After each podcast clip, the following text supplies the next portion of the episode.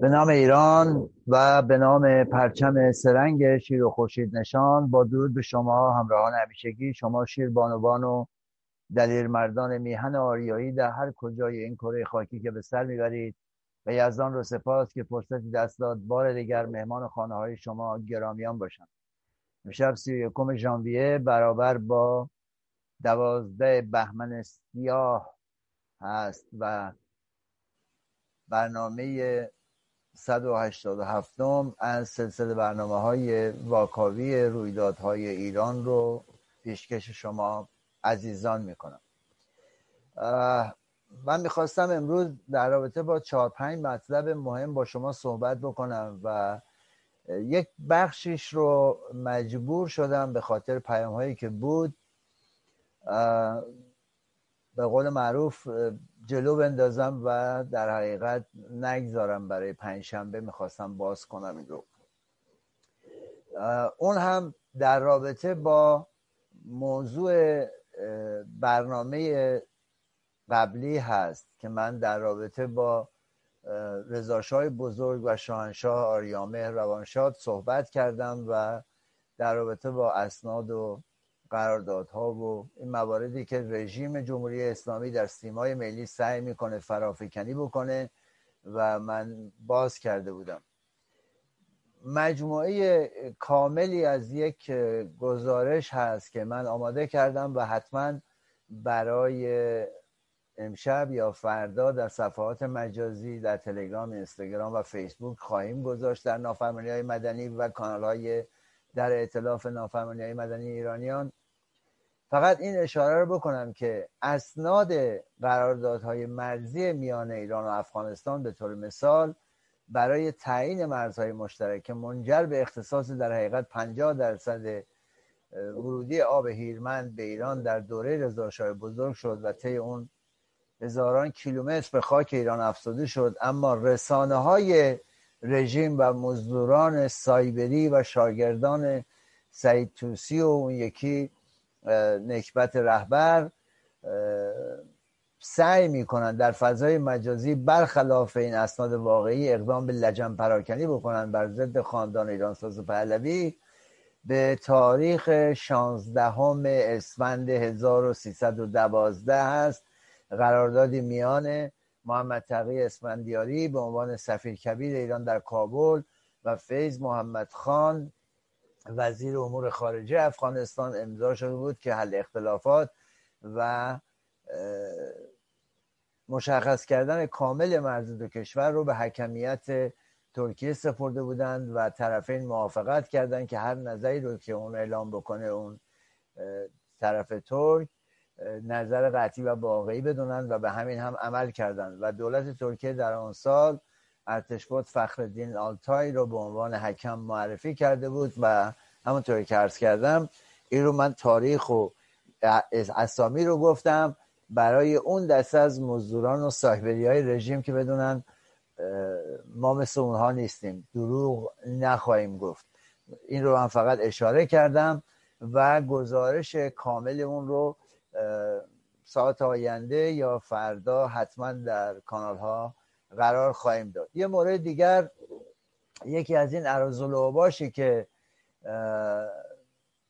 در صف منتقدان خاندان ایرانساز پهلوی در سیمای ملی آخوندی قرار میگیره و ذات پلید و نان به روزخوری افرادی مانند اون هست، خسرو معتزده، اون کسیه که پیش از این انقلاب اسلامی در مورد مفهوم واژه شاه عین جمله‌اش این بود که کلمه شاه جاذبه سحرآمیزی در قاموس ایرانی دارد و بسیاری از مسائل و مشکلات در برابر نفوذ معنوی این واژه از میان میرود. امثال ایشون سالها بعد ارزم به حضور شما مثل فردوست و دیگران کسانی بودند که نام به نرخ روزخور بودن و مصداق بزرگ اونها باید بگیم که این شعر سعدی بزرگ هست که میفرمایند این دغل دوستان که میبینی مگسان گرد شیرینی اند، یا اصطلاحاً این دغل دوستان که میبینی مگسانند دور شیرینی تا اتمی که هست می نوشند، همچون زنبور بر تو می جوشند. باز وقتی که ده خراب شود، کیسه چون کاسه رباب شود. ترک صحبت کنند و دلداری، معرفت خود نبود پنداری. بار دیگر که باز یا بخت باز آید، کامرانی ز در فراز آید. و به قول این شاعر بزرگ پرآوازه میهن ما، سعدی بزرگ، میگوید که دوغ و دوشاب شنیدید دیگه عزیزان، دوغابی بپز که از چپ و راست، در وی افتند چون مگس در ماست. راست خواهی سگان بازارند، که استخوان از تو دوست‌تر دارند. این هم برای این ابله. و البته در ادامه بایستی بگم، در ادامه این سلسله اراجیف حکومتی که عرض کردم مدتی است از سوی زشت کلام و امثال معتزد و اینها به نقش پلیس خوب و پلیس بد بازی میکنن و در سیمای ملی برای تخریب و خدشه‌دار کردن چهره پادشاهان و خاندان ایرانساز پهلوی یا پادشاهان ایرانگرا در تاریخ میهن اراجیفی که میگن. این بار نوبت سلسله زندیه و شاهزاده، در حقیقت لطفعلی خان زند رسیده بود که انگلی به نام نجفی، حالا نمیدونم این از کجا پیدا شده، اومده در خبرگزاری داخلی رویداد، من نگاه میکردم وابسته به جریان استمرار طلب، یه سری چرندیات سراسر کذب و تحریف تاریخ رو به نام یک مقاله تاریخی سعی کرد به مزدوران جمهوری اسلامی عرض کنم خدمت شما که بقبرونه. بایستی به این کرولاغ کت خدا بگیم چند میگیری که این اراجیف رو بنویسی. یه فیلمی درست کرده بود این کمدینه، میگفتش میگفت چند میگیری گریه کنی، حالا باید به این بگیم کرولاغ کت خدا، دور از جون کرولاغ، چند میگیری اراجیف بنویسی. مشخصه کل مقاله های جعلی که مینویسه با هدف تفرقه افکنی در چارچوب سیاست و اتاق فکر پلید تفرقه انداز و حکومت کن جمهوری اشغالگر اسلامیه و تخریب چهره پادشاهی در ایران. و عرضم به حضور شما باید بگیم کورخوندی ابله و امثال تو ابلهان. نخست این که شما همش در رابطه با سلطنت سعی میکنید تخریب بکنید. سلطنت مطلق صد و بیست سال پیش تمام شده بود و آنچه که شاهدش هستیم اتفاقا توی این چهل و دو ساله است که مطلقه ولایت نمیدونم جمهوری اشغالگر اسلامی رو در چهل و دو سال اخیر ما شاهد هستیم. امروز اکثریت قاطع ملت ایران خواهان بازگشت خاندان ایرانساز پهلوی و نظام پادشاهی مشروطه به شکل مدرن و امروزیش هستند و سکولار و پارلمانی که پادشاه نقش نمادین و وحدت بخش رو داره و از استبداد حزبی مثل کشورهای همسایه روسیه، لبنان، عراق، چین و غیره که حالا قدرت سیاسی و نظامی همزمان به دست یک حزبی افته جلوگیری میکنه.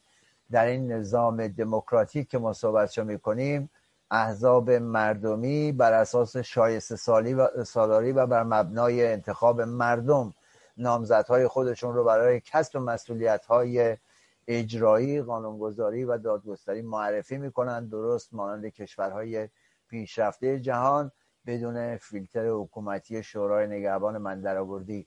و اصولاً بسیاری از شما می‌دونید نظام‌های پادشاهی مشروطه یا پارلمانی در جهان در بین سایر نظام‌های دموکراتیک دارای بالاترین سطح رفاه، دموکراسی، رضایت اجتماعی یا به نوعی رفاه، آسایش، آرامش و امنیت هستند که کشورهای مثل ژاپن، اسپانیا، حالا دانمارک، سوئد، نروژ، هلند و کشورهای دیگه از این دست که ما فرصت نیست بهش بپردازیم. به هر شکل با این مقالات سراسر تحریفی از طرف رژیم آخوندی که در حقیقت سفارش میشه نمیتونید شما ابلهان و نادانان و کرولاغان و اون کدخدا واقعیت امروز جهان به خصوص در مورد شایستگی نظام پادشاهی پارلمانی رو در اندیشه ملت آگاه ایران خدشه‌دار بکنید.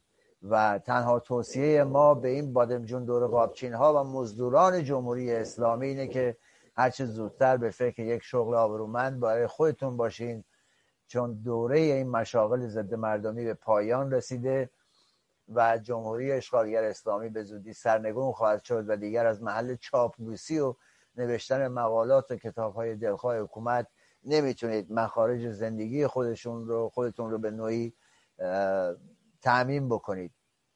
من رو یاد یه سری از این صحبت‌های دیکتاتور، این که میگم دیکتاتور چون کمپینی را افتاده بود مبنی بر اینکه شعار مرگ بر دیکتاتور رو در دهه زج در در دیوار شهر بنویسید و البته بله امیدوارم که سال دو هزار و پانصد و هشتاد شاهنشاهی سال آزادی میهن باشه و همراه با مرگ بر دیکتاتور حالا جاویدشاه اگر طرفدار پادشاهی هستید و در شکل حتی اگر جمهوری خواه هم هستید مرگ بر دیکتاتور رو میتونید بنویسید. همین دیکتاتور میگفتش که من رو یاد اون سخنرانیش انداخته بود که اون موقع میگفتش که ترس از اظهار عقیده نشانه ضعف نظام حاکمه و اظهار عقیده از حقوق انسانه و اشاره کرده بود که حتی در مسجد و پای منبر علی هم بلند می شدن و اعتراض می کردن یا سوال می کردن. به هر شکل من رو یاد یک کسی دیگری هم میندازه که اینها البته این صحبت هایی که اون موقع می کرد برای اینکه خر مراد رو سوار بشه و امروز همه اینها یادش رفته و جالبه جالبه که من رو به یاد فرمایشات روانشاد شاهنشاه آریامهر میندازه در یک مصاحبه‌ای که با اوریانا فالاچی داشت. شاید بسیاری از شماها دیده باشید وقتی ازش سوال کردن که عالی جناب شما اینطوری که میگن دیکتاتور هستید، روانشاد شاهنشاه آریامهر فرمودن که این رو کی میگه؟ روزنامه لوموند میگه. خب اون بگه، برای من مهم نیست، مهم اینه که مردم من چه فکر میکنن. و بعد ادامه میده که نه در داخل میگن، روانشاد شاهنشاه اشاره میکنه که در داخل جز کسانی که کمونیستن و توده‌ای و میخوان ایران رو زیر سلطه شوروی ببرند کسی دیگری چنین نمیگوید.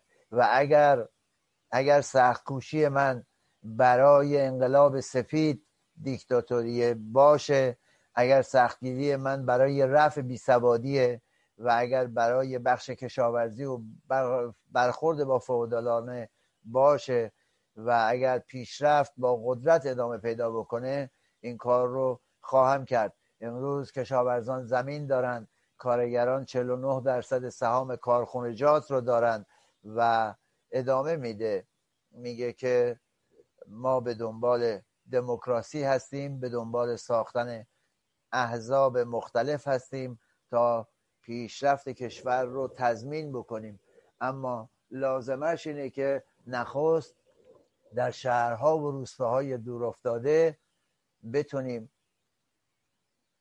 پیکار با بیسوادی رو موفق بکنیم، پیگیری بکنیم، همه باسواد بشن که وقتی میرن پای صندوقهای رأی بدانن که چه میخواهند و چه نمیخواهند. و امان امان از دست شورشیان پنجاب و هفت که چه به روز ما آوردن.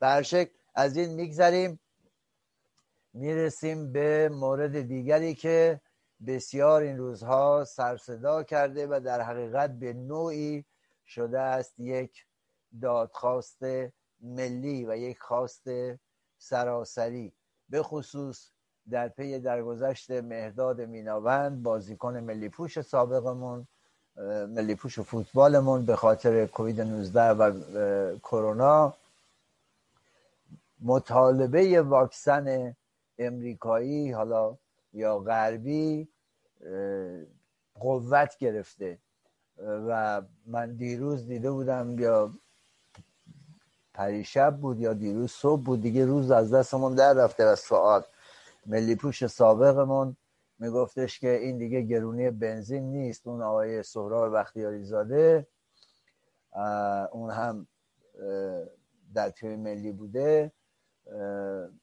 میگه این دیگه گرونی بنزین نیست که مردم رو با گلوله بزنید و وحشیانه قتل عام بکنید همانند سال نود و هشت. و دفاع میکنه از حق مسلم برای خرید واکسن امریکایی و در حقیقت مشت محکمی رو به دهان این دریوزگان تازی اسلامی میکوبه. و بایستی بگیم بسیاری از این افراد میتوانند امروز وارد شوند، علاوه بر ورزشکاران یه دی پزشکان هم یک نامه ای رو زدن و اعتراض کردن، یه چیزی حدود صد و خورده امضا زیرش جمع شده بود. بایستی به دیگر سلبریتی ها، هنرپیشه ها و اونهایی که از محل در حقیقت تشویق مردم به جا و مال و مکنتی رسیدن، امروز بایستی موضع خودشون رو اعلام بکنن.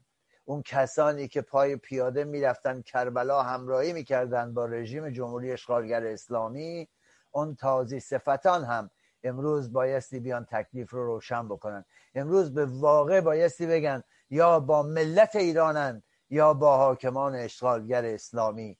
این رو بایستی اسطوره بسازیم از مرگ اسطوره هامون و برای نجات میهن بهانه‌ای داشته باشیم تا به پا خیزیم. و در رابطه با این موضوع بایستی عرض بکنم که سفیر جمهوری اسلامی دو سه روز پیش اعلام کرد که قرارداد خرید واکسن و همچنین تولید مشترک واکسن روسی اسپوتینگ بین تهران و مسکو امضا شد به سلامتی و اعلام کردش که اولین محموله این واکسن تا شانزدهم بهمن به ایران ارسال میشه.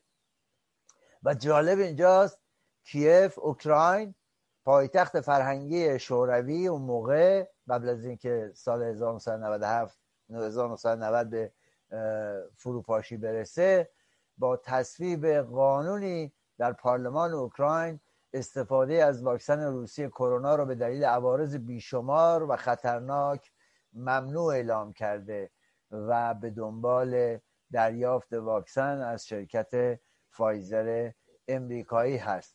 و جالبه هنوز مراحل تایید این واکسن پایان نیافته و اثر بخشیش مشخص نیست، عوارضش مشخص نیست. من نمیدونم چرا این دجالان و نوکران و چوکران کدخدا خامنه ای دنبال وارد کردن این واکسن برای مردم ایران هستند. آیا جز این است که به عنوان موش آزمایشگاهی کمر به قتل ملت ایران بستند؟ پرسش من از شما مزدوران رژیم هست، شما سپاهیان، شما بسیجیان.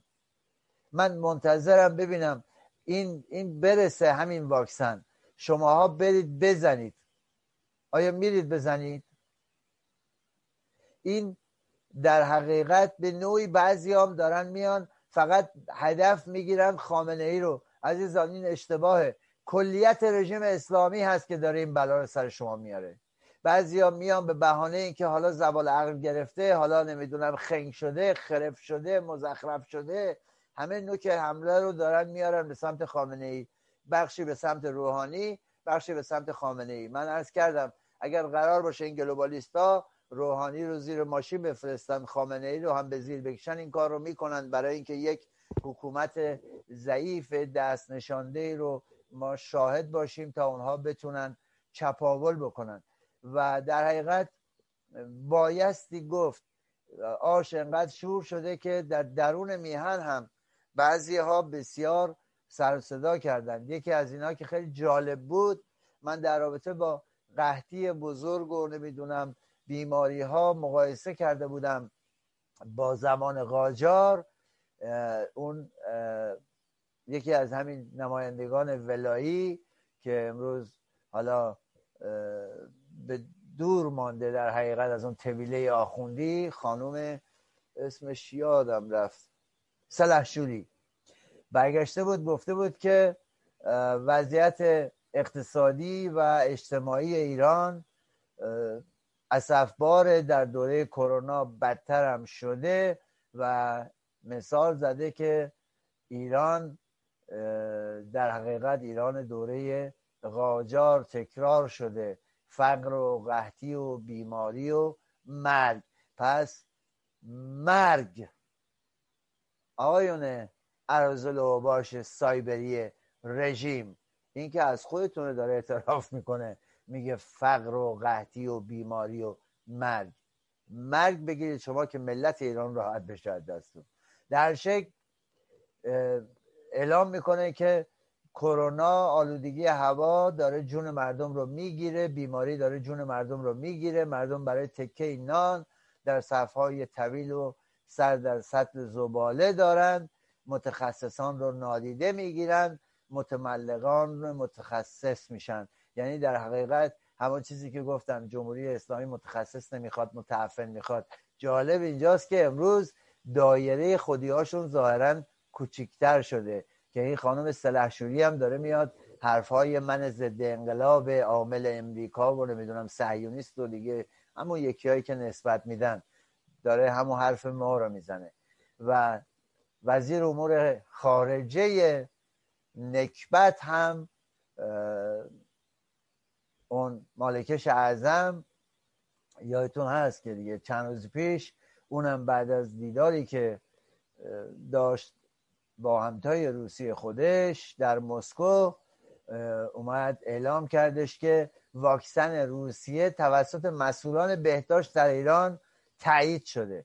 این یک دروغ بزرگه، این یک دروغ بزرگه به خاطر اینکه وزارت بهداشت تایید نکرده بود. اون خانم مینو محرز یا محرز هر چی که اسمش هست، قابل توجه عزیزانی که من بهش اشاره کرده بودم که این هم هم از توبره میخوره هم از آخور، این هم به عنوان کمیته در حقیقت عضو کمیته علمی ستاد مبارزه با کرونا درباره واکسن روسی برگشت گفتش که تهیه و واردات واکسن کرونا روسی توسط دولت از شانس بد مردم ایرانه و اعلام کرد که من به عنوان یکی از اعضای کادر درمان این واکسن رو تزریق نمی کنم چون هیچ اطلاعات درستی ازش منتشر نشده و فقط محدود اینکه روس‌ها هم دارن دنبال این واکسن میرن. و همونطوری که بسیاری از شما هم میدونید، این بایستی توسط دبلیو اچ او یا بهداشت جهانی در حقیقت تایید بشود. به هر شکل ایشون اعلام میکنه که از نظر ما واکسنی استاندارده که مورد تایید منابع بین المللی باشه، استانداردهای جهانی رو در نظر داشته باشه که یکی از اونها بهداشت جهانیه و یا سازمان غذا و داروی اتحادیه اروپا.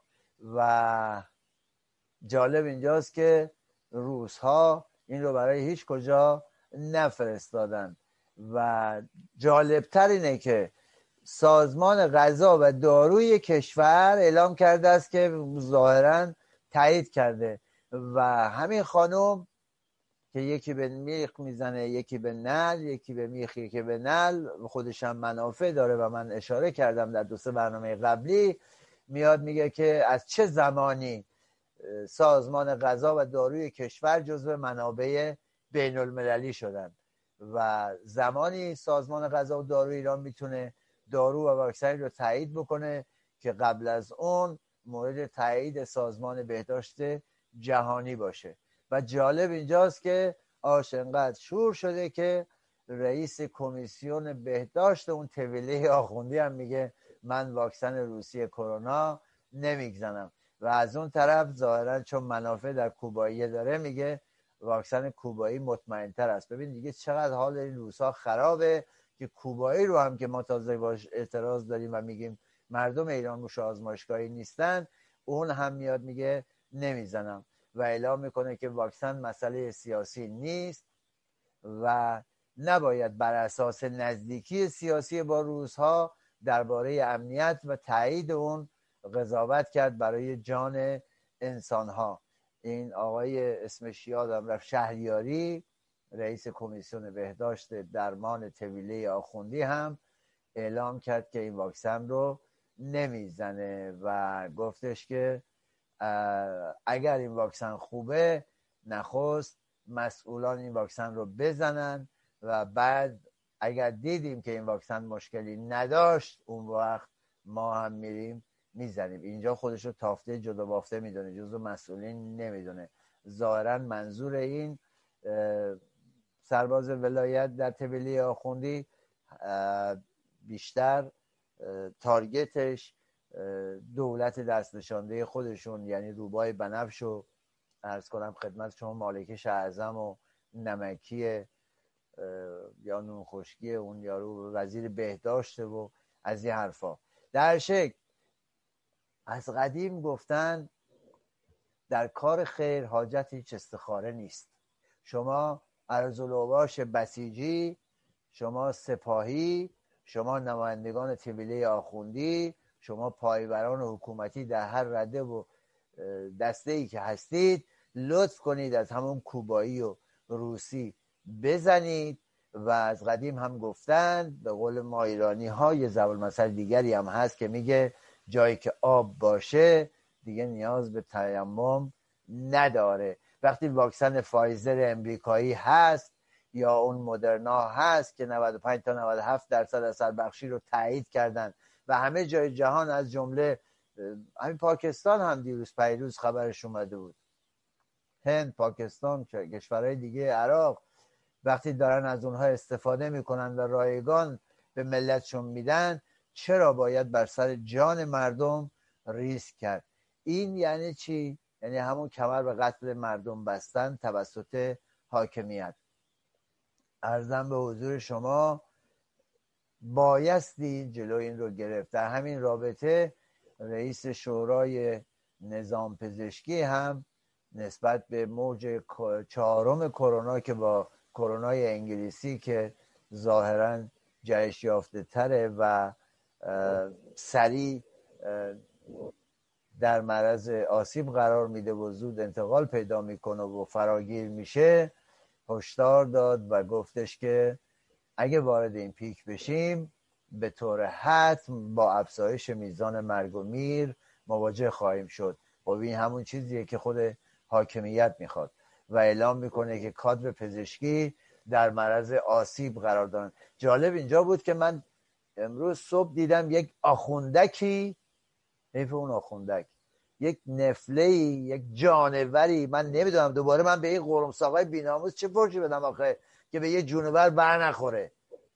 اومده میگه که خب اینا پرستارا کادر پزشکی پول میگیرن، وظیفه‌شونه، خطر داره داشته باشه. سایبریاشون هم میان همچین زهی رو میزنن.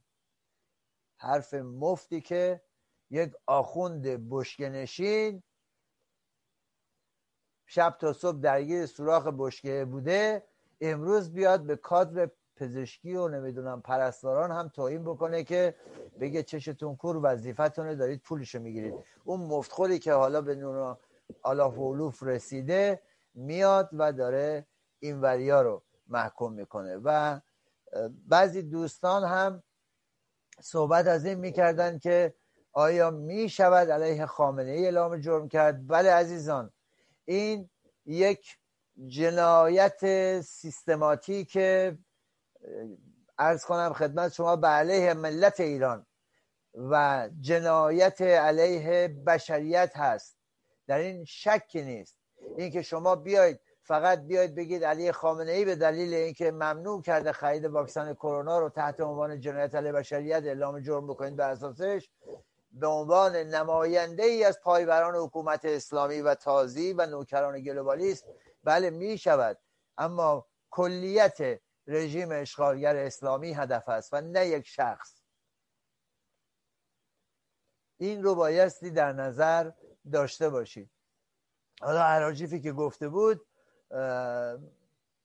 کاری نداریم. هر دفعه‌ای در رابطه با این کرونا یک یه حرف مفتی رو زده بود، یک بار از رمالی، یک بار از ایدئولوژی، یک بار از نمیدونم موارد دیگه، از یک دندگی و از بیسوادی و از حماقتش، روانی بودنش، متوهم بودنش، میشه خیلی چیزا رو مطرح کرد. در شکل با توجه به صحبت‌هایی که با بسیاری از دوستان و وکلای حقوق بین‌الملل ما داشتیم، بر اساس اسناد حقوق بشری که هست و حقوق بین‌المللی که هست، میتوان علیه اینها اعلام جرم کرد در چارچوب حقوق بین‌الملل با عنوان جنایت علیه بشریت. و عرض کنم خدمت شما ماده بیست و پنج اگه اشتباه نکنم اعلامیه جهانی حقوق بشر رو مطرح کرده بودن در رابطه با برخورداری و تأمین مراقبت‌های پزشکی که حکومت‌ها موظف هستند، خوب دقت کنید، موظف هستند حکومت‌ها به رعایت و تأمین اون. و اعلام میکنه که دولت‌های عضو متعهد شدن که احترام جهانی و رعایت واقعی حقوق بشر و آزادی‌های اساسی رو با همکاری سازمان ملل متحد تأکید کنند. اینجا تأکید بر رعایت و تأمین این حقوق هست. بعضیا میگن که خب این الزام آور نیست، اما عزیزان در ادامه اون اون میثاق بین‌المللی حقوق اقتصادی، اجتماعی و فرهنگی سازمان ملل برای کشورهای امضا کننده اون از جمله رژیم اشغالگر اسلامی الزام آور است. مواد یازده اون عرض کنم خدمت شما در چند بند میگوید که کشورهای عضو موظف به ایجاد شرایط مناسب برای تأمین مراجع پزشکی و کمک‌های پزشکی برای عموم در صورت ابتلا به بیماری هستند. و در حقیقت در بند دوی ماده هفت هم مواردی هستش که میتونه جنایت علیه بشریت تلقی بشه و بر اساس اون شکایت بشه. اونجایی که برمیگرده میگه مجموعی از اعمالی که به دنبال و یا در ادامه سیاست یک دولت یا سازمان ایجاد میشه، حالا مطرح میکنه تحت عنوان نابودسازی و تحمیل عمدی اوضاع و احوال زندگی از جمله محرومیت از دسترسی به غذا و دارو به شکل سیستماتیک و قصد نابود کردن بخشی از جامعه بشری صورت میگیره و همون مصداق امروز امروز ایرانیان هست که بر مبنای اون اعلام میکند میتوان بر مبنای اون جنایت علیه بشریت رو از جمهوری اشغالگر اسلامی شکایت کرد. علی خامنه ای در حقیقت پوزش میخوام ایزان در رأس رژیم اشغالگر اسلامی تازی حاکم بر ایران این نابود کردن سیستماتیک ایران و ایرانیان رو در دستور کار خودش قرار داده و این یک مسئولیت میهنی برای ایرانیان و یک مسئولیت انسانی برای غیر ایرانیانه که در مقابل این سیاست نابود کننده ساکت ننشینن و همه ابزارهای لازم در عرصه حقوق بین‌المللی رو به کار بگیرن و رهبران این حکومت جنایتکار رو وادار به پاسخگویی بکنن و محکوم بکنن. و امیدواریم امیدواریم در داخل هم حرکت‌هایی انجام بشود. اجازه بدید بریم، حالا قبل از این که من به مباحث دیگه بپردازم، بریم در رابطه با بخش اعتصابات. جناب رافعی گرامی برای من یک کلیپی رو ارسال کردن، به بخشی از اون نگاه بکنیم و بشنویم و برگردیم. همیهنان عزیز گرامی، در روز چهارشنبه پانزدهم بهمن مجددا شاهد تجمع اعتراضی بازنشستگان در سراسر کشور خواهیم بود. متاسفانه به خاطر بی‌توجهی اپوزیسیون ما و عدم تشکیل یک ستاد فرمان یا اتاق فرمان توسط شاهزاده رضا پهلوی که مقصرش عزیزان ما در اپوزیسیون هستند، چرا که شاهزاده رضا پهلوی به موقع در واقع پیمان نوین رو مطرح کردند و می‌بینیم که این عزیزان به خاطر دست دست کردن خودشون، به خاطر تلدل خودشون که گاهن هم بعضیشون به صورت عمدی دارن این کار انجام میدن تا پیمان نوبین فرسایشی بشه و از خاطره ها فراموش بشه، هنوز اقدام موثری در این زمینه انجام نشده و یک اتاق فرمان واحد شکل نگرفته و فراخوان‌هایی هم که داده میشه از طرف گروه‌های دیگه مورد استقبال قرار نمیگیره و این فراخوان‌ها برای مردم پیام واحدی رو نداره و مردم نمیتونن بهش اعتماد کنن. از سوی دیگه خود حکومت داره فراخوان‌های صنفی رو میده، اما از این فراخوان‌هایی که برای بازنشستگان یا مالباختگان و یا دیگران داره میده که میبینید کسانی که شرکت میکنن تجمعاتشون به صورت محدود است، عوامل حکومتی درش حضور دارن، سقف مطالبات بسیار بسیار کوتاه و اندک است، شعارهایی که داده میشه شعارهای انحرافی است و اینها هیچ کدوم موجب این نمیشه که عزیزان ما، بازنشستگان ما به مطالبات خودشون برسن یا معلمین ما به مطالبات خودشون برسن.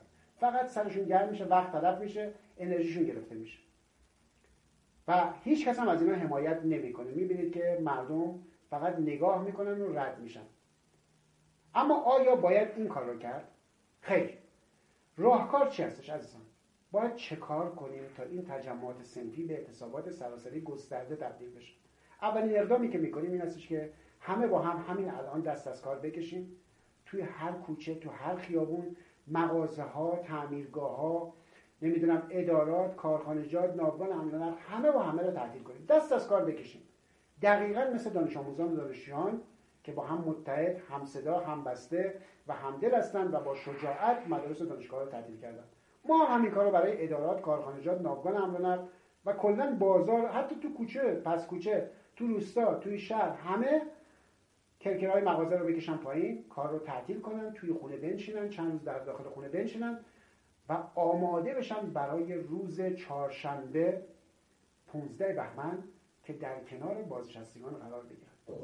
خب بله، همونطوری که جناب رافعی گفتن، امیدوارم، من بارها و بارها گفتم عزیزان، در این تجمع پراکنده خیلی از عوامل جمهوری اسلامی حضور پیدا می‌کنند برای اینکه به صورت کنترل شده یک سرصداهایی رو راه بندازن و اون خشم مردم و اون انرژی مردم رو تخلیه بکنن. ما بایستی این خشم رو و این نفرت از رژیم رو متحد بکنیم و به سمت سرنگونی ببریم. البته در رابطه با اون بخشی که در رابطه با پیمان نوین گفتن، همه این گونه نیستن.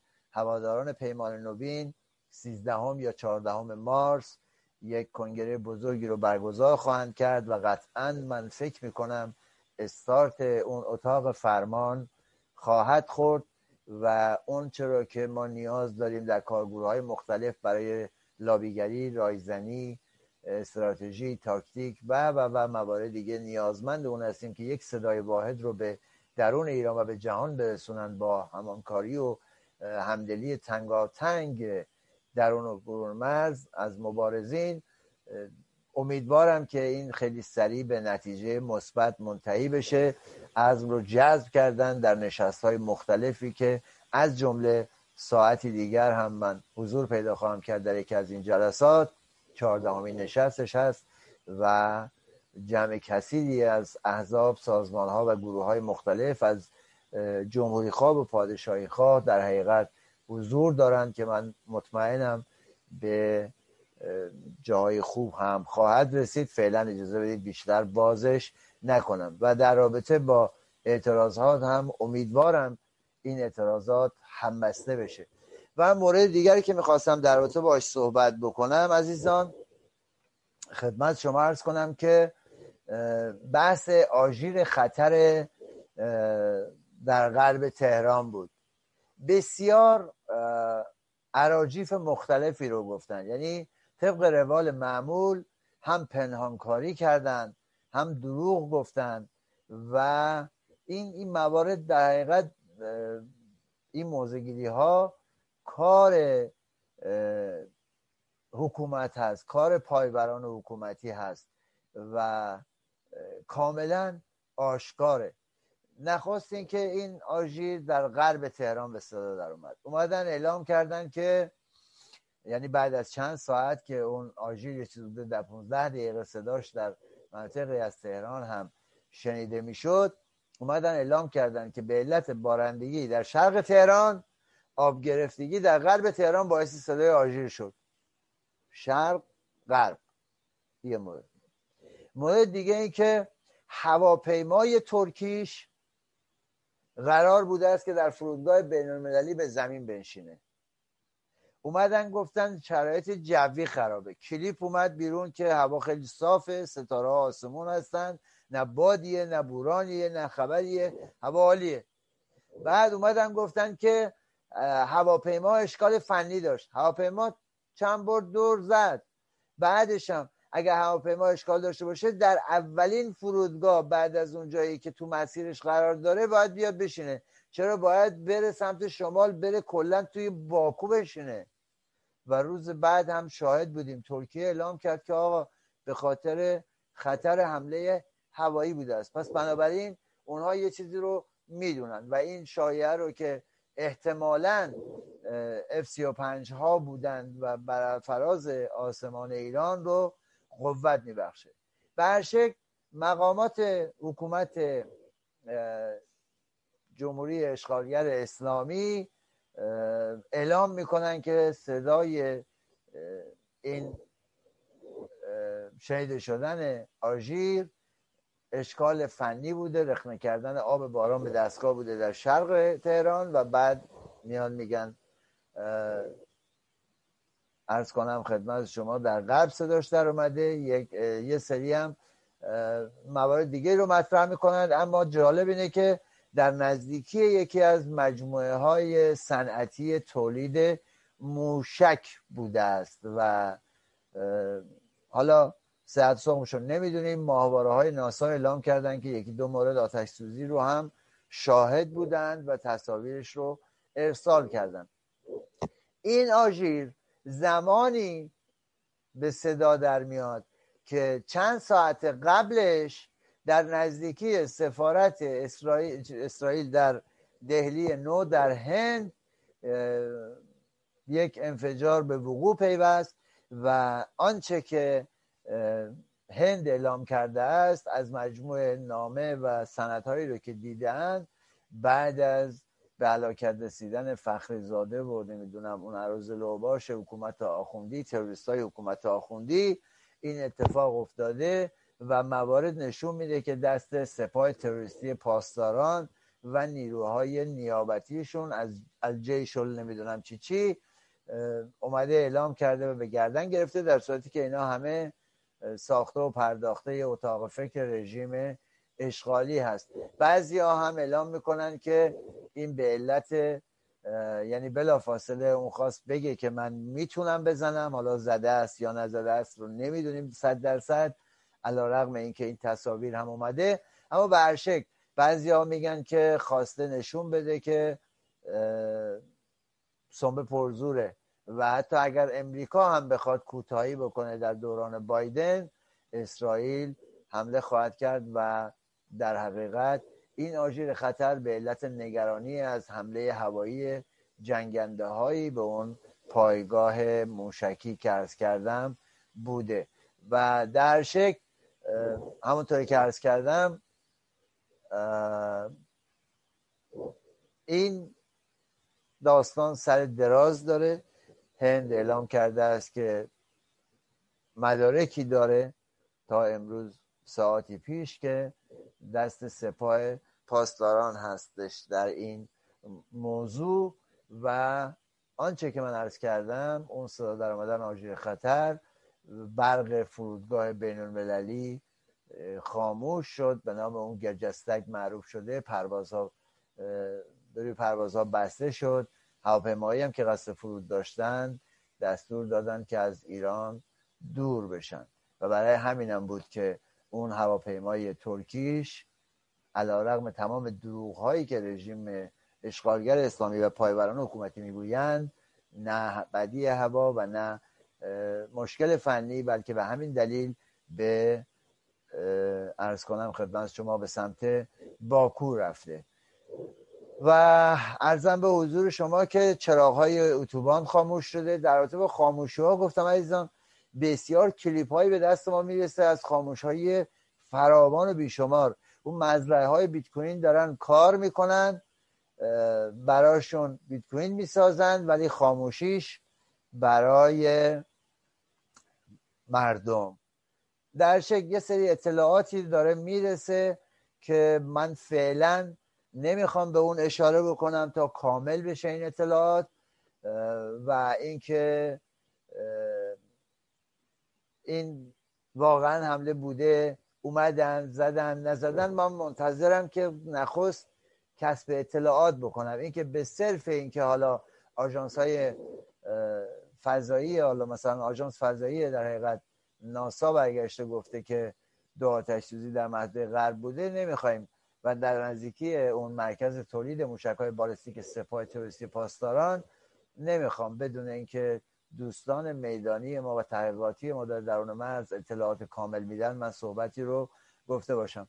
در همین ارتباط این ادامه داشته، هک سایت های مهم کشور ادامه داره و پدافند سایبری رژیم با شکست مطلق روبرو شده بعد از اینکه سایت انرژی اتمی، سایت فرودگاه های مهم مثل مهرآباد تهران و تبریز و بعضی شهرهای دیگه از کار افتادند و سایت های فروش بلیت، جشنواره نمیدونم زجر آخوندی هم هک شده. عرض کنم خدمت شما بایستی بگیم که امنیت سایبری رژیم به صفر رو سقوط کرده یا اصلا در حد صفر بوده، فقط بلوف بوده که میزدن و هر روز داریم میشنویم که خبر هک و از دست خارج شدن یک سایت هم آمده. ساعتی پیش چند ساعت پیش هم خبر دادن که بعد از این جریانات سازمان سنجش هم هک شده و از دسترس خارجه. حالا بعضی سایت ها رو هنوز مطرح نکردن، پنهان میکنن و اینکه حالا این سایت هایی که هک شده چه اطلاعاتی از دست رفته هرچی که هست، موضوع اینه که اون ساختار امنیتی رژیم و آنچه که بهش میبالیدن از دست رفت. این یارو پسر اون آخوند نکبت مطهری که حالا دیگه نماینده مجلس نیست، علی مطهری، اومده بود میگفتش که یه سپاهی یا یه نظامی میاد تو تلویزیون از کرونا صحبت میکنه، از کارخونه ها صحبت میکنه، از نمیدونم تکنولوژی صحبت میکنه، از پزشکی و جراحی صحبت میکنه. علامه درن همون قضیه متعفن میخوانیه که عرض کردم. حالا تا همین گیرودار اون مجلس ولایت میاد طرح مجلس و کشورها و یه نمیدونم چیه اون جبهه مقاومت رو برمیگزینه و مطرح میکنه و در دستور کار قرار میده که اگر اسرائیل به یکی از این کشورهای جبهه مقاومت حمله کرد، همه با هم همپیمانان این جبهه مقاومت، کشورهای جبهه مقاومت بایستی با اسرائیل بجنگن، دفاع کنند از اون عضوی که ضربه خورده. من میخوام یه پرسش بکنم از این ولایت معاشای آخوندی. پرسش من هم ساده است، این کشورها کدومان؟ اگه منظورتون جبهه مقاومت از اون فاطمیون افغانستان و زینبیون نمیدونم پاکستانه، آقا فاطمیون افغانستان دست فاطمیون نیست، زینبیون پاکستان اگه منظورتونه پاکستان دست زینبیون نیست، اگه حوثی‌های یمن منظورتونه یمن دست حوثی‌ها نیست، اگر اون هشت شعبی‌های عراقی منظورتونه عراق دست اونا نیست. خب آقا قرص آقا کدوم کشور؟ اگه منظورتون حزب الشیطانه، خود اون یارو که قرمساق نکبت مادرچایی که میگن ضربه خورده و نفله شده، اصلا یه هفته است از این خبر گذاشته، در روز گذاشته، بعد از تکذیبی که کردن هیچ یه فایل ویدیویی هم ازش نشون نمیدن که بگه آقا این ساعت این روز دلیلش و این سالمه، چرا اون رو نشون نمیدن؟ حالا منهای اون آخوند نکبت لجن بشگه‌ای حزب الشیطان نماینده لبنان نیست، یعنی حاکمیت لبنان دست حزب الشیطان نیست. این جبهه مقاومت کیان؟ بشار اسد هم که این همه عمودی فرستادید و افقی راهی شدن به قبرستان‌های مختلف کشورهای مختلف، اونم که با اسرائیل و با روسیه تبانی کرده داره جد و آبادتون رو یه سره میاره جلو. و دیگه چه چیزی رو بایستی، من من نمیدونم چه چیزی رو دارید شما؟ این جبهه مقاومت کیان؟ چه کسانی هستند؟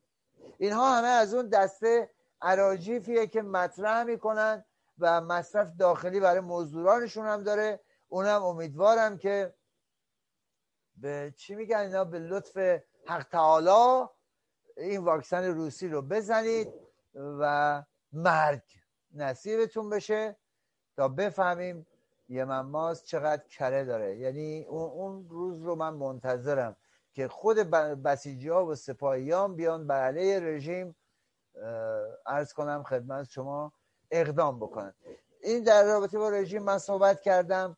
یه موش و گربه بازی هم هست عزیزان. من بارها بارها گفتم ما در برهه‌ای از زمان منافع ملی ما به نوعی گره خورده بود. ما ما اونایی که به قول اینا ضد انقلابیم، ما اونایی که ملیگرا هستیم و به دنبال آزادی میان هستیم با امریکا و با پرزیدنت ترامپ، یعنی به نوعی هدف رو موازی با هم میرفتیم جلو. یک هدف مشترک داشتیم، اون میخواست جمهوری اسلامی رو ضعیف کنه، ما میخواستیم سرنگون کنیم. اون کاسب بود، ما سرنگون طلب بودیم، ما سرباز میهن بودیم برای اینکه رژیم رو سرنگون بکنیم. در شکل بعد رژیم وقتی این گلوبالیستا بایدن رو آوردند و حالا کاری با اون نداریم چگونه اومد، دیگه نمیخوایم دوباره وارد اون بحث بشیم.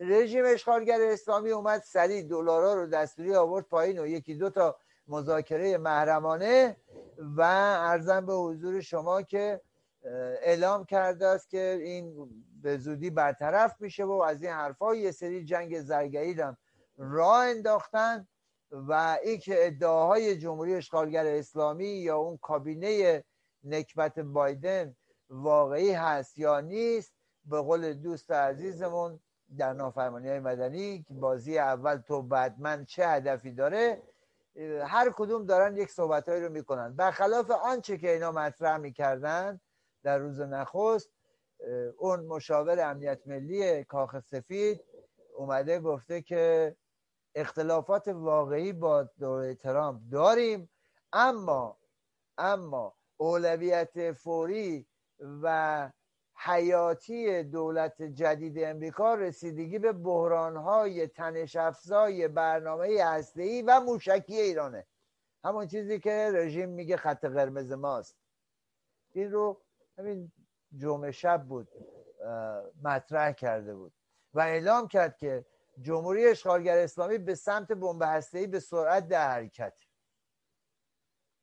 در کنار امریکا این, این که برگشت گفتش که ما با پرزیدنت ترامپ فرق داریم، در کنارش برگشت گفت ما حافظ منافع اسرائیل هستیم، ما حافظ منافع متحدین خودمون در خاورمیانه هستیم و حتی فرانسه تغییر موضع داد و اعلام کرد که باید کشورهای حاشیه خلیج فارس هم باشن. البته بیشتر منظور سر عربستان، به مرگ گرفتن به تب که عربستان هم باشه و اشاره میکنن به توانایی‌های موشکی رژیم که این بلوفایی که دارن میزنن اگرچه همش با اختلاف میره. من گفتم بارها بارها بیان تل آویو رو بخوام بزنن، اون اونور اورشلیم به قول خودشون قدس رو میبرن لنگاش و هوا. در شکل این هم مواردی هستش که به این سادگی ها استفاده نمی کنن، یعنی به نفع جمهوری اسلامی. اونها میخوان نهایتاً یه تیکه استخون جلوی اینا بندازن و قطعاً از آن موقعیتی که پرزیدنت ترامپ در تضعیف جمهوری اسلامی به دست آورده برای با, با اون استفاده از تحریم‌های هوشمند، قطعاً بایدن از اون استفاده خواهد کرد برای چانه زنی بیشتر. من در این باره سعی میکنم زیاد باز نکنم، بگذارم برای برنامه بعدی، میخوام بیشتر بهش بپردازم. اما در شکل اون طرح انرژی هسته‌ای هم در حقیقت از ابتدا من بایستی بگم برای انحراف افکار عمومی جهان از موارد حقوق بشری، از جنایات رژیم و موارد دیگه‌ای بوده و هیچ نتیجه مفیدی از اون به دست نخواهد اومد و همه اینها میدونید شما سالهاست میلیاردها دلار از سرمایه ایرانیان دادن، هنوز نیروگاه اتمی رو راه ننداختن. امارات ظرف دو سال راه انداخت و تمام کرد و رفت بی سر و صدا. چرا؟ چون دخالت نمیکرد، چون کار تروریستی نمیکرد، چون عراق و افغانستان و یمن و نمیدونم سوریه لشکرکشی نکرد. در شکل مورد تایید جامعه جهانی بود و خیلی راحت هم اومد کارش کرد. الان هم جمهوری اسلامی ارزه‌ای رو نداره جز همون دو سه تا موشکی که از زمان فروپاشی شوروی از قزاقستان آوردن و در شمالش ایران نگه می‌دارن. دارم آدرس هم میدم. عرضم به حضور شما جز توهم و ادعای توخالی کذایی هیچ چیز دیگه‌ای نداره. آی نقطه زن زدیم، آی نمیدونم فلان میشه. شما دیدی در آخرین مورد اون موشک رو شلیک کردن قبل از اینکه به زمین بخوره، تو فاصله دویست سیصد متری پانصد متری این طرف محل مورد نظر منفجر شد، بعد موشک اومد زمین یه اونورتر اونم منفجر شد. میخوام بهتون بگم که این هم در حقیقت یک ادعاه و همه اینها برای اینه که اون سلطه‌گران، برای اینکه اون گلوبالیسم جهانی، فراماسون انگلیس بتونن به نوعی با لولونشون دادن این بی‌بته هایی که دارن ایران رو نابود میکنن بتونن کسب درآمد بکنن، بتونن سلاحاشون رو بفروشن، بتونن کارخونه هاشون، چرخاشون رو راه بندازن، به خصوص تو این زمان کرونایی. بنابراین دودش فقط و فقط به چش ایرانیان میره و شاهد بودیم. حالا نیروهای تروریستی یه دفعه سر باز کردن. من اشاره کردم در برنامه قبلی به حضور طالبان، حالا عرضم به حضور شما بحث داعش، موارد دیگه اشاره کردم. من زیاد نمیخوام وارد بشم، اما آنچه که مسلم هست این هم یک سناریویه و سرمایه لازم رو به آخوندها، به پاسداران خواهند داد در حد یک تکه استخوان که هم بتونن ملت ایران رو سرکوب بکنن، هم تروریسم رو گسترش بدن و ملت‌های دیگر رو بکشن. و عزیزان، آنچه که مسلمه اینه که این سناریو هیچ نتیجه مفیدی برای ملت ایران نخواهد داشت. نشستن و تماشا کردن به این فیلم تنها فقر و فلاکت و سقوط ملت ایران رو در پی داره. حالا هم منتظرن که فردا دوشنبه بشه برای اینکه بایدن بره به وزارت خارجه، مهمان وزارت خارجه امریکا هست، برن ببینن چی میخواد صحبت بکنه در رابطه با سیاست‌های خارجی امریکا بعد از یک هفته بعد از روی کار آمدن. و جمهوری اسلامی منتظره که تحریم‌ها رو باطل بکنه، اما این به این سادگی‌ها نخواهد بود. جمهوری خواهان و دموکرات‌ها در رابطه با این موضوع با هم اتفاق نظر دارن و سخت مخالف هستند. این کار رو نخواهند کرد. من مطمئنم، شک ندارم. فقط ممکنه یک چراغ سبز کوچولویی نشون بدن و خود داخلی ها هم، داخلی های رژیم هم میدونن، از جمله اون نکبت مجمع تشخیص به قول خودشون مصلحت، اون پاسدار رضایی که معرف حضور همتون هست، رسما اعلام کرده ظاهرا مثل این که هنوز دلش خوشه به اینکه یک دهه هم بمونه. برگشته گفته دهه آینده شبیه دهه اول انقلاب. کور خوندید دیگه، سال آخرتونه، باید جمع کنید برید.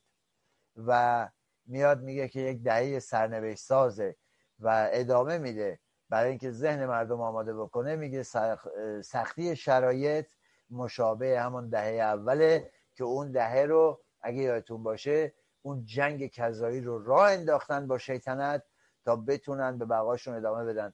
اما این بار سال پنجاه و هشت نیست که مردم وارد اون جنگ ناخواسته بشن و بخوان برن به بهانه حالا دفاع از میهن به عنوان ارق ملی از جمهوری اسلامی اشغالگر بخوان دفاع بکنن.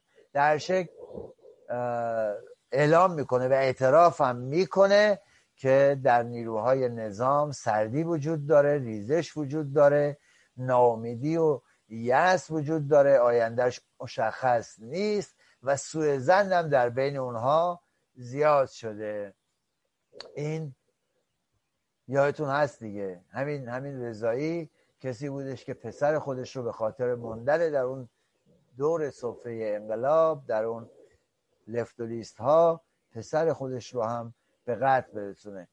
قطعاً چنین موجودات کثیفی باید نگران فروپاشی رژیم وابسته به قدرت‌های جهانی باشند و این در حقیقت حلبی به دوش نکبت از وضعیت متزلزل رژیم آگاهه و نفرت مردم و خشم مردم آنچنان آشکار هست که هر کسی حتی یک کور هم میتونه متوجه بشه، میتونه زجه های مملو از خشم اون معلمان و کارگران و بازنشستگان و نمیدونم هفتپه‌ای ها و پرستاران و اون پرونده های اختلاسگران و مجموعه این فساد گسترده در کلیت رژیم اشغالگر اسلامی رو حتی با گوشش هم بشنوه و امثال محسن رضایی و سایر این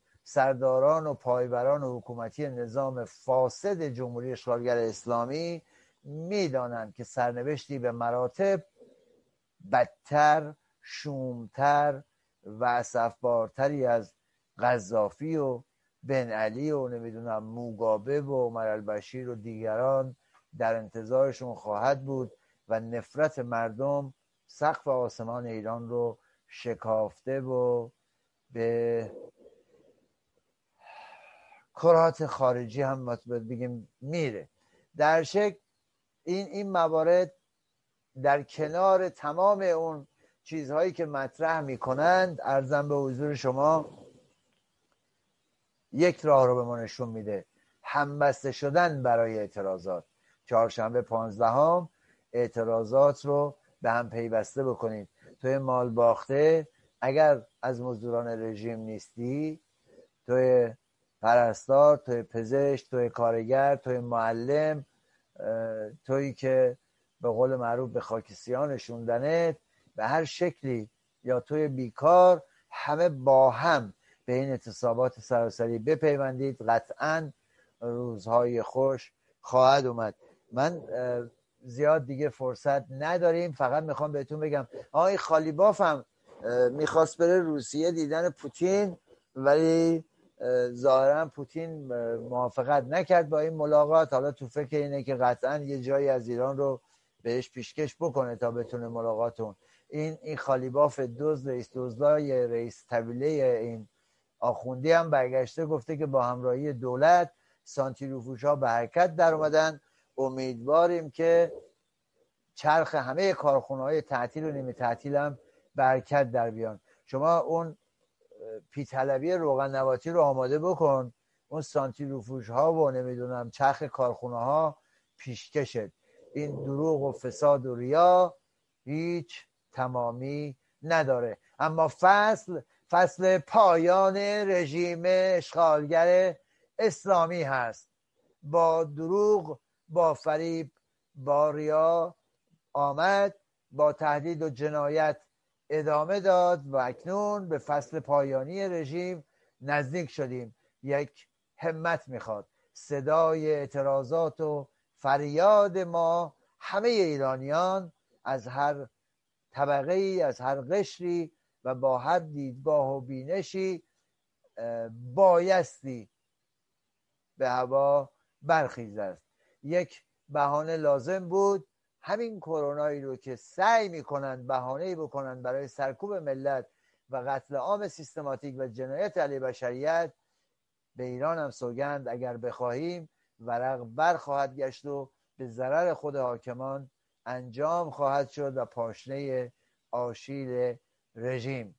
به هر شکل امیدوارم همیهنان در برون مرز با همراهی با پیمان نوین آماده حرکتی بزرگ بشن بعد از چهل و یکی دو سال و در درون مرز نیست با پیوسته کردن این اعتصابات بریم به سمت به زیر کشیدن رژیم اشغالگر اسلامی. همه شما را به خداوندگار ایران می سپارم و تا درود دیگر بدرود.